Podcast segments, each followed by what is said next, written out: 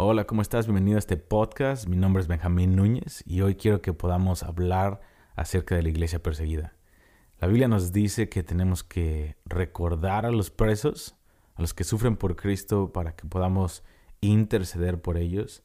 Pero también nos dice que los recordemos porque nos ayuda a nosotros a tener una, poner nuestros ojos en, en lo que vale la pena. Y es realmente una ayuda para la iglesia que no está siendo perseguida, puede recordar a los que son presos. Y eso es lo que hoy vamos a hablar. Vamos a hablar de un par de testimonios que sucedieron esta semana pasada. Y estoy emocionado de lo que vamos a hablar hoy. Así que vamos a comenzar.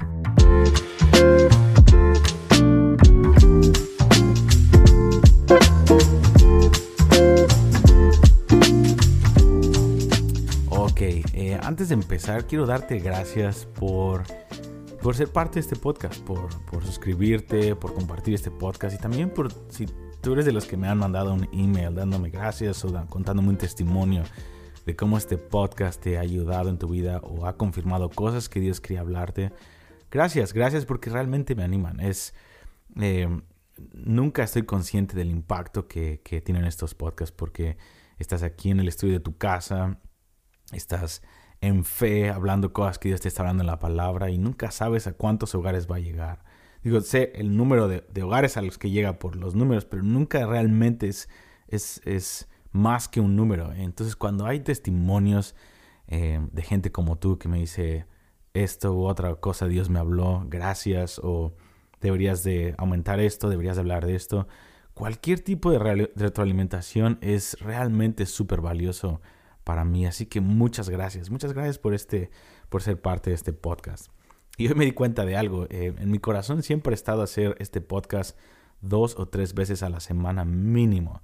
Pero hoy me di cuenta de algo. Como hoy no lo estoy haciendo en, en YouTube, hoy no estoy poniendo ninguna cámara, ninguna luces, nada de eso. Me di cuenta de lo fácil que es hacer simplemente este podcast. Y, y uh, para los que graban videos saben la, la, pesadilla que es siempre es poner las luces, editar el video, poner la toma bien. Son 10 veces más eh, 10 cosas más que tienes que hacer en vez de solamente poner record y empezar a grabar este podcast. Así que, eh, de hecho, esta semana hablé con mi esposa, hablamos seriamente, de hecho ayer, y vimos nuestro horario, le dije lo que estaba en mi corazón, y dijo, ok Benji, ¿qué tenemos que hacer para liberar tu agenda y que puedas hacer este podcast dos o tres veces a la semana? Porque eso está en tu corazón y vamos a hacerlo. Y lo vamos a hacer. Así que mm, tal vez la mayoría de las veces no va a estar esto en, en YouTube eh, lo cual me gustaría, pero en algún momento eso será. Eh, pero voy a tratar de enfocarme mucho más en este podcast. Eh, ok, vamos a hablar de la iglesia perseguida. Oh, y una cosa más, una cosa más. me, gustaría que pudiéramos orar por todos los que se sienten enfermos. hay cientos de personas que conozco literalmente aquí en nuestra comunidad que están, ha estado enfermos. Yo estuve enfermo por 10 días, 7 de ellos con calentura. Mi hija tuvo calentura 5 días mi esposa está teniendo calentura y em, es un, virus que está por ahí, por allá, y eso siempre pasa en el cambio de clima. Ahorita si pudieran, si pudieran ver aquí afuera, el, la nieve es preciosa, es increíble, no ha dejado de caer en las últimas 48 horas casi. Y obviamente un día estamos a 20 grados, al otro día estamos a menos 20 grados. Entonces Kansas City es impredecible y es súper extremo. Entonces todo eso ha, ha eh, empeorado nuestra salud. Pero vamos a orar. Padre, en el nombre de Cristo Jesús, te doy gracias por tu sangre, por tu sacrificio, por tu, la muerte y la resurrección de Jesucristo. Yo te pido, Padre, en el nombre de Cristo Jesús, que bendigas con salud a todas las personas que están escuchando en este momento. Se sana en el nombre de Cristo Jesús. Te damos gracias, Señor, porque, porque tú eres nuestro Padre y tú eres bueno. En el nombre de Jesús. Amén. Ok hoy vamos a ser cortos en, esta, eh, en, este podcast y quiero que hablemos de la iglesia perseguida un poco. La iglesia perseguida es, es bella, es un estandarte de la verdad en el mundo oscuro, en el mundo de tinieblas. Y la iglesia perseguida es, tiene, tiene recompensas. Y Jesucristo nos habló de, que, de hecho, es un mandamiento en la Biblia, en Mateo 5, nos dice que nos gocemos y nos alegremos cuando por toda eh, nos digan toda clase de engaño contra nosotros mintiendo, toda clase de mal contra nosotros mintiendo. Dice, alégrense y gócense, porque su galardón es grande en los cielos. Y escuchamos a Jesús decir eso y dices, Em, no sé ni siquiera cómo gozarme cuando me está yendo un mal en un día, mucho menos cuando eh, siquiera pensar en cómo, en, cuando suframos por causa de Jesucristo. Y Jesucristo no está hablando en Mateo 5 del sufrimiento que viene a cualquier persona en la vida. ¿Okay? Todos los hombres sufrimos, hombres y mujeres sufrimos porque estamos en un mundo caído. Él no está diciendo sufrimiento en general, está hablando sufrir por causa del nombre de Jesucristo, por predicar la palabra de Dios o por vivir como Jesucristo nos dijo que viviéramos. Todo lo que se opone al, a los estándares del reino de Dios y nosotros, aún sabiendo que va a haber una consecuencia financiera o social o política o aún literalmente estar en la cárcel o de muerte, nosotros seguimos hablando de Jesucristo y seguimos viviendo lo que la, Biblia nos dice que vivamos. Eso es a lo que se llama cuando nos referimos a la iglesia perseguida. Eh, porque una vez más, todos los cristianos estamos siendo en cierta forma perseguidos o atribulados por Satanás porque somos enemigos del mundo y Satanás, nos odia. Pero estoy hablando específicamente de aquellos que voluntariamente van hacia la persecución de, sabiendo que hay consecuencias legales, etcétera, etcétera, debido a la predicación de Jesucristo y debido a vivir los estándares de la Biblia. Y eso toma otro nivel, otro nivel de riesgo, otro nivel de osadía, y, Jesucristo nos, de hecho, nos manda a gozarnos cuando eso suceda. Y tuvimos la oportunidad de tener eh, a, nuestro amado hermano, eh, pastor Andrew Bronson. Y si no sabes quién es él, eh, déjame decirte quién es él. Andrew Bronson fue, él es un misionero en Turquía y nació en un lugar cristiano. De hecho, él se crió en México, él sabe español también. Pero la mayoría de su, de su ministerio, 20 años, él se la pasó en Turquía eh, predicando el Evangelio, empezando iglesias, yendo con refugiados en las guerras eh, y también, obviamente, teniendo una base misionera y predicando el Evangelio a los musulmanes sobre todo.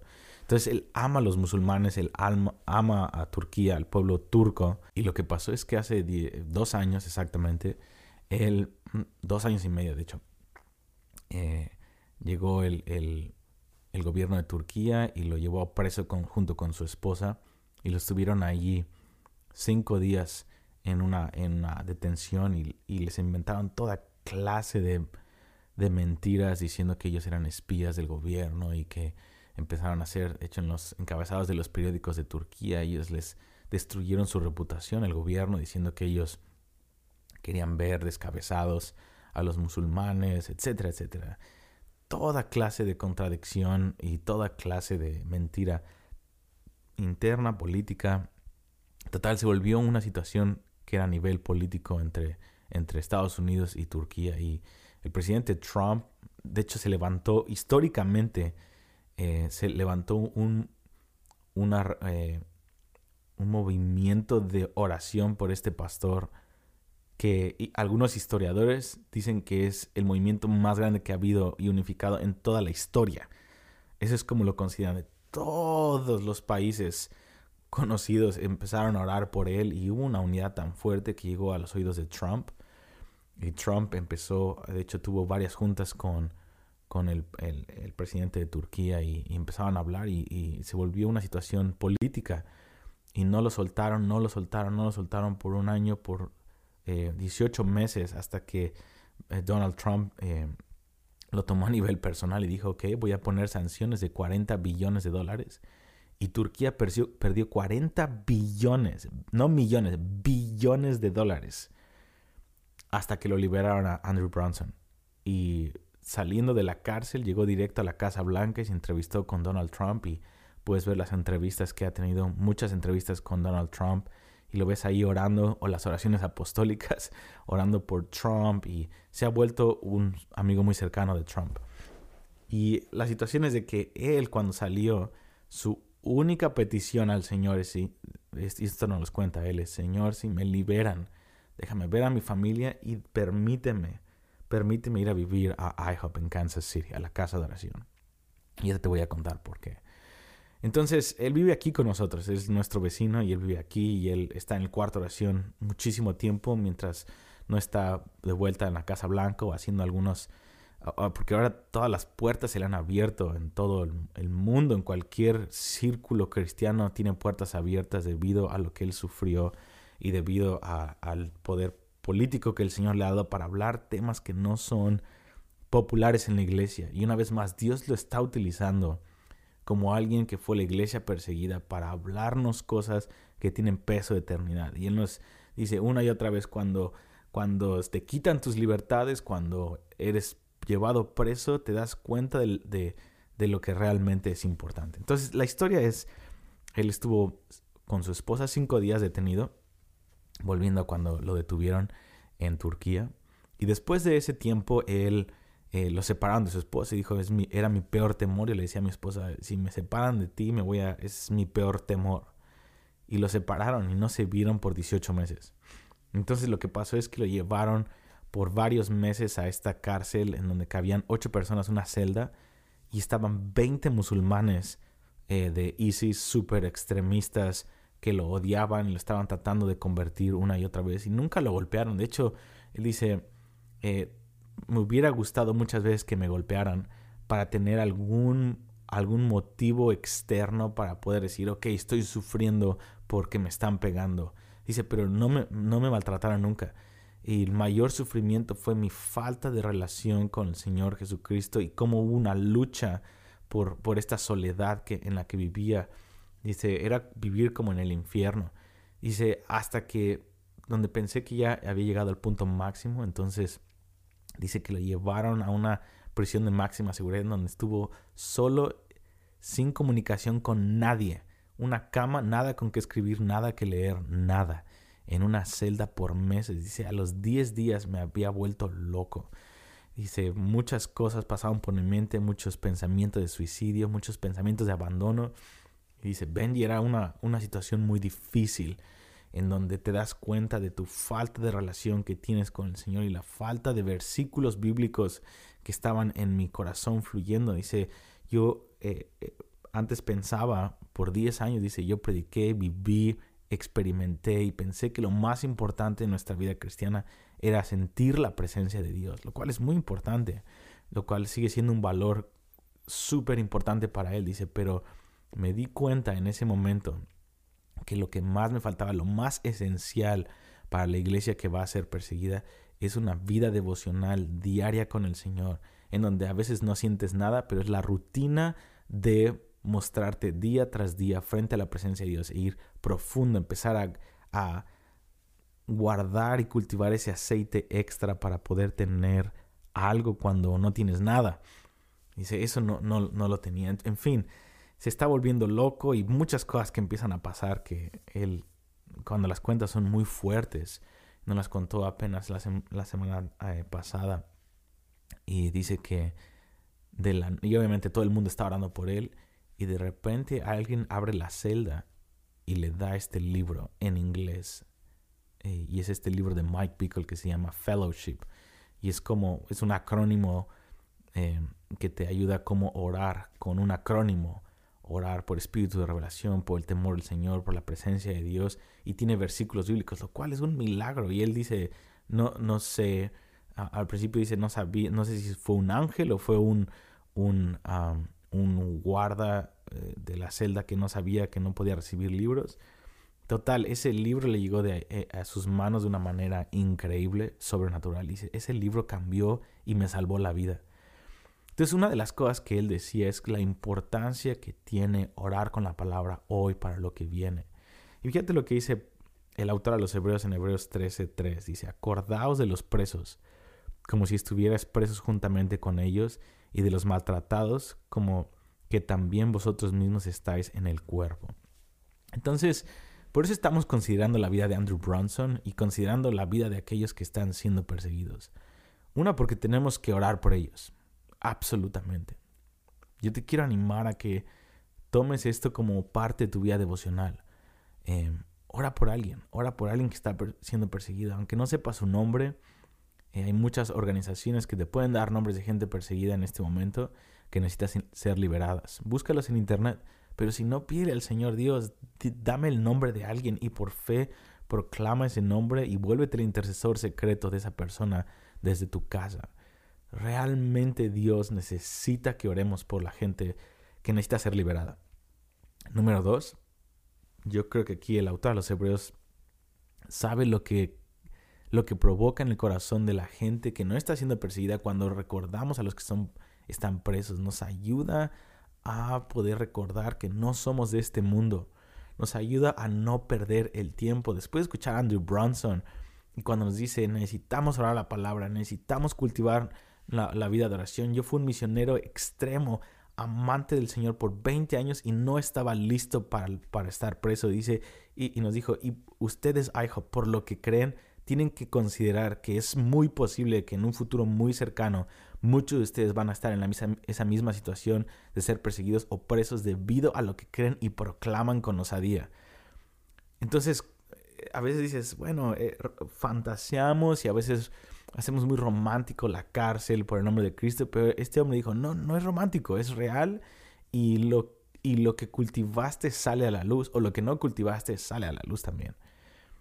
Entonces, eh, recordar a la iglesia perseguida nos ayuda a no perder el tiempo, a poder empezar a cultivar en lo que vale la pena. Él dijo, eh, a ninguno canto de, y dijo grupos de música en inglés que no voy a repetir, dijo, ninguno de estas gente famosa, ninguno de sus cantos me sirvió de nada. Dice, pero eran los himnos antiguos y, y se recordó una canción de, de Misty Edwards y, y, de creo que de Laura Hackett mientras estaba en la cárcel. Había música que sostuvo mi corazón pero era muy difícil cantar, era muy difícil leer la palabra de Dios porque estaba todavía eh, eh, negando el dolor de que, de que quería estar con mi esposa, quería estar con mi familia una vez más. Y hasta que llegó el momento donde tuve que por fe empezar a danzar. Eh, todos los días rutinariamente empecé a leer la palabra de Dios, rutinariamente empecé a... De hecho, hasta creé un canto que está en Spotify que está increíble y tuve que llegar a un momento donde dije, Señor, no quiero estar en la cárcel, pero si esta es tu voluntad, entonces quiero estar de pie frente a ti ese día en tu tribunal y decir, Señor, que, que, no desperdicié mi vida frente a ti. Quiero, quiero no desperdiciar este sufrimiento, quiero dártelo a ti, quiero entregarme a ti, Señor, quiero servirte. Me pueden quitar todo menos mi amor voluntario en el tiempo de sufrimiento. Entonces, wow, fue, fue, fue, fue tremendo, es tremendo el testimonio que podemos recibir de este hermano. Eh, entonces, ok, ¿qué es lo que podemos aprender de esto? Eh, él obviamente fue liberado de una manera milagrosa y él vino aquí, se mudó aquí, está aquí en Kansas City, procesando con el Señor todavía, pero dice, orar la palabra, lo que ustedes hacen de cantar la palabra, orar la palabra, meditar en la palabra, estudiar los últimos tiempos. Él de hecho viene a nuestro estudio de los últimos tiempos semanales y dice, todo lo que están estudiando es verdad, está pasando, algo se está germinando en Turquía, en el Medio Oriente, que en el mundo occidental, la iglesia ni siquiera sabe qué está pasando, pero estamos muy cerca de este gran mal global y necesitamos prepararnos. La iglesia no, eh, todavía tiene su cristianismo vainilla, su cristianismo de color de rosa. Dice, necesitamos hablar de estas cosas, necesitamos preparar, preparar a la iglesia para orar bien, preparar a la iglesia para tener una vida de intimidad cultivada realmente día tras día por años, porque ese día está muy cercano. El día en donde vamos a sufrir por Cristo.